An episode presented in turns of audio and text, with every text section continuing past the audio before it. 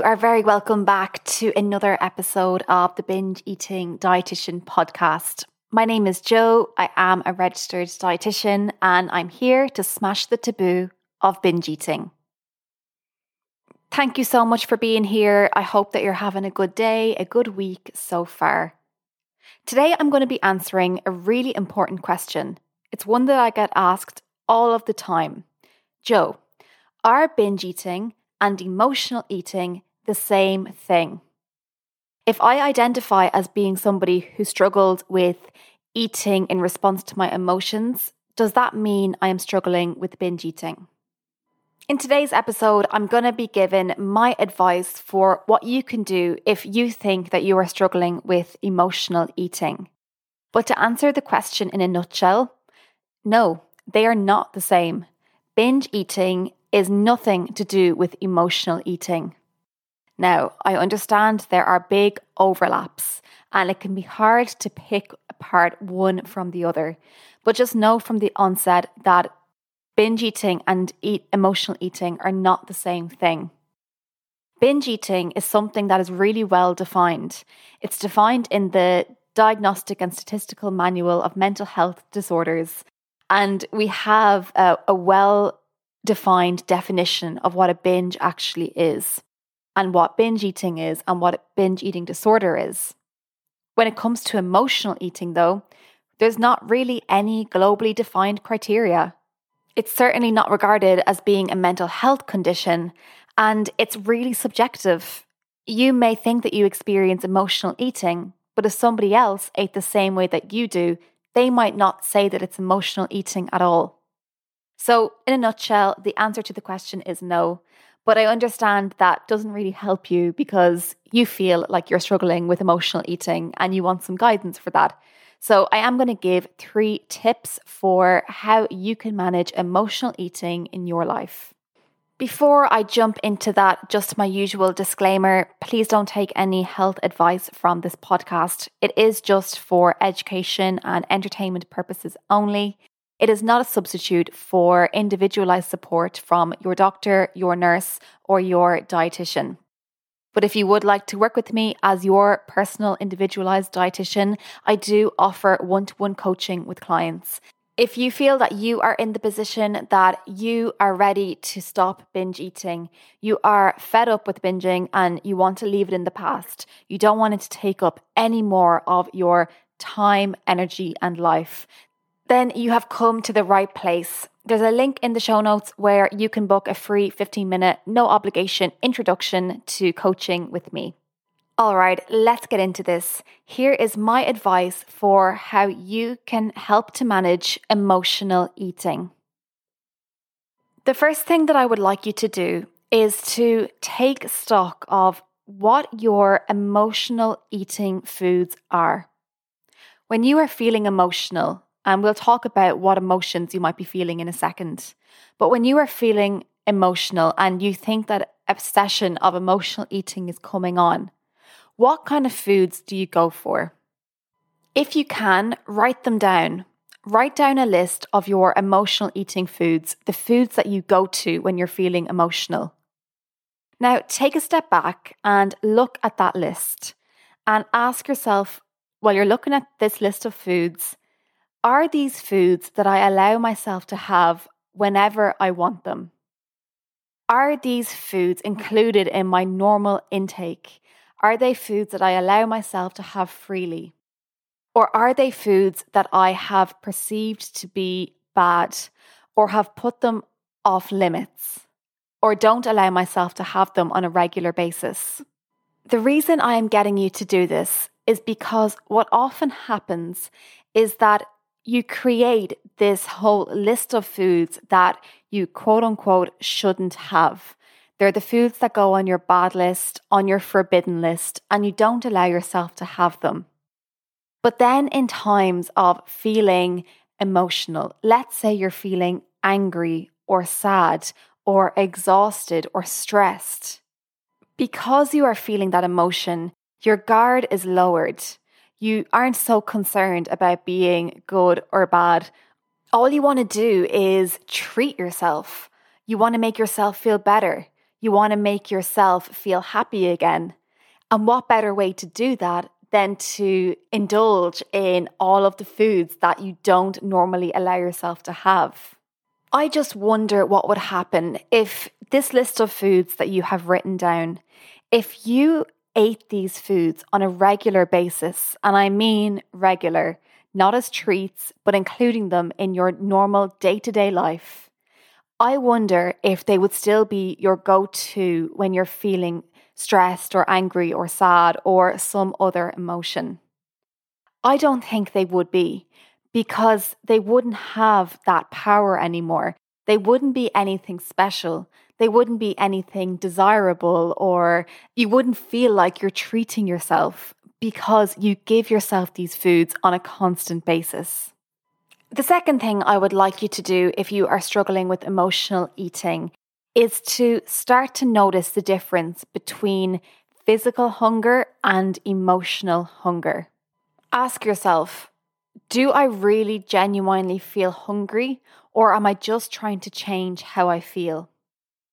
And if that question doesn't bring up any big responses for you and you're still not feeling sure or you're feeling confused, do a check in with your hunger signs. I did a whole episode on how to notice your hunger, so I'd advise you to go back and listen to that. But what I go through in that episode is to be able to recognize what your signs of being physically hungry are. It's different for everybody. It's not all about having rumbly tummies, although that is a big part of it. People feel hunger in lots of different ways. Some people feel lightheaded, that they can't concentrate, they can't focus, that they're always watching the clock, waiting for their next meal or their next snack. Some people feel a little bit jittery or a little bit lightheaded, and that the only thing that will help them to feel better is eating. And if all that fails and you really don't have any signs of physical hunger, which can especially happen if you have struggled with a restrictive eating disorder in the past, such as anorexia nervosa, it can be very difficult to feel hunger. So, if all that fails, then you can just use the time since you've last eaten. And if it's been, say, about four hours or more since your last meal, since your last square meal, then it's very likely that you are hungry and physically hungry, not emotionally hungry. When doing this, it's really important that you're not judgmental. So you can still feel physically hungry even if your last meal was just an hour ago. Don't question it. If you have the signs and symptoms of hunger, then you are hungry and you deserve to eat. But if you can genuinely say, No, I am not physically hungry, I don't have any signs and symptoms of hunger, and I don't even really want to taste food right now. But you still feel compelled to eat because you want it to change how you're feeling. Well, that is a sure sign of emotional hunger. Emotional hunger feels very different to physical hunger. When you are emotionally hungry, it tends to come with a very specific craving. So you might have a particular craving for chocolate or biscuits or cake, and anything else other than those just isn't going to satisfy you. You have a very specific craving. Emotional hunger also tends to come on quite quickly, where physical hunger usually grows over time. There can even be a bit of both going on at the same time if you just come in from work after a really busy day and you're feeling really stressed and anxious and genuinely hungry hungry for food as well you may find that you are comforted by going straight for some snack foods like some biscuits or some chocolate instead of making a square meal you want that instant comfort, that real satisfying feeling like you're getting a hug from the inside kind of comfort that comes with snack foods. Even though it's more than likely that there is some physical hunger present as well. I think it would be helpful for you to take some time to track when you feel physically hungry during the day. You don't have to track it in great detail. Just note down at what times at, and at what stages of the day do you feel a genuine physical hunger. And at what stages of the day do you feel a more emotional hunger? A hunger where you're trying to change how you feel? This will really help with noticing your triggers. So you may notice that you feel a physical hung- hunger every two or three hours during the day. And then in the evening time, from six o'clock onwards, you feel it's more of an, an emotional hunger. It's more of a, wanting to eat to change how you feel. The third thing that I would like you to know about emotional eating is that it's not inherently a bad thing. If you label yourself as an emotional eater, I bet that you think that that's a problem. The thing is, eating is a really emotional experience. Eating comes with all kinds of emotions. If you have ever felt hangry, so angry hunger, you'll know that as soon as you eat, all other emotions come up like happiness and joy or just being content. It's normal to feel a little bit antsy, a little bit on edge before a meal, especially if you are feeling strong hunger. And then after the meal, you feel more relaxed, more content, and you can just think about other things than food. We are used to using food to help us feel better when we're going through tough times. Let's say you are going through a really difficult breakup.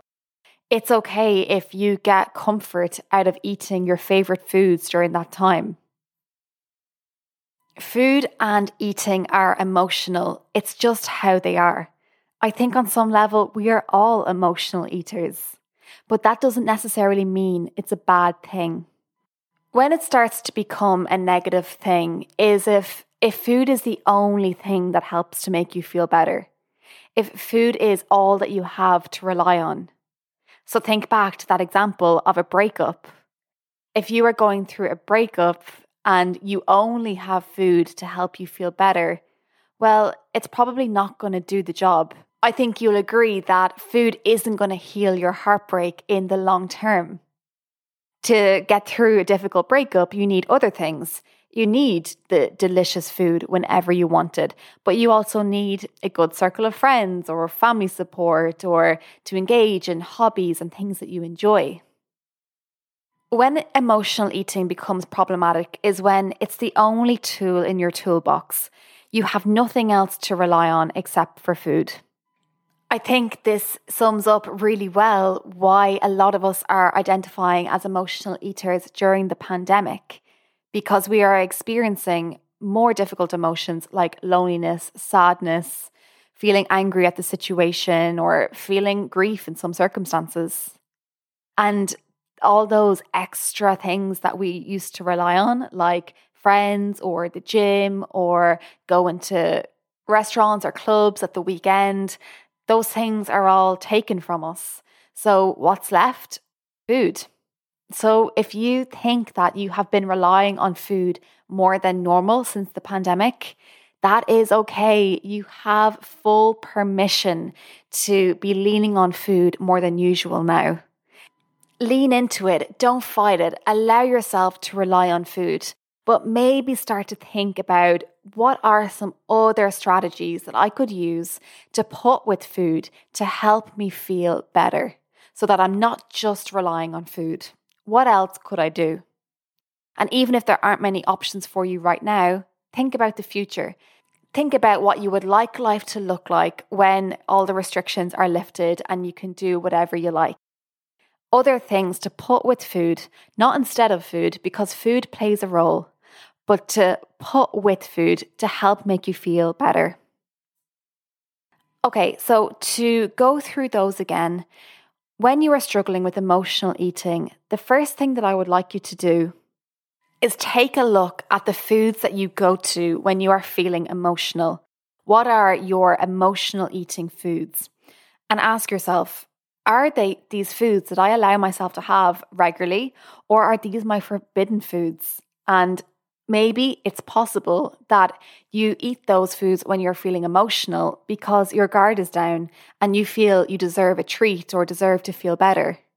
See if you can start to incorporate these foods into your regular day and your reliance on them when you're feeling emotional might diminish. The second thing that I would like you to do is to start to notice the difference between physical hunger and emotional hunger. Learn about what genuine hunger feels like for you. What does physical hunger feel like in your body? And then notice the times where it's not a physical hunger at play, but you want to eat to change how you feel. And doing this work is really good for noticing what your triggers are for emotional eating. And the third thing that I would like you to know is that emotional eating is not a bad thing. So you might benefit from changing that narrative that it's negative to emotionally eat and that you are an emotional eater. We are all emotional eaters, and that's okay. Emotions and food and eating are tightly interlinked, and that's just how life is.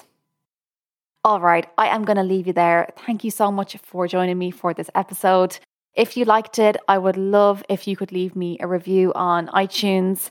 And remember, if you would like to seek one to one coaching support with me, check out that link in the show notes and you can book a free 15 minute, no obligation introductory call. All right, I will leave you there. Until next time, take care of yourself.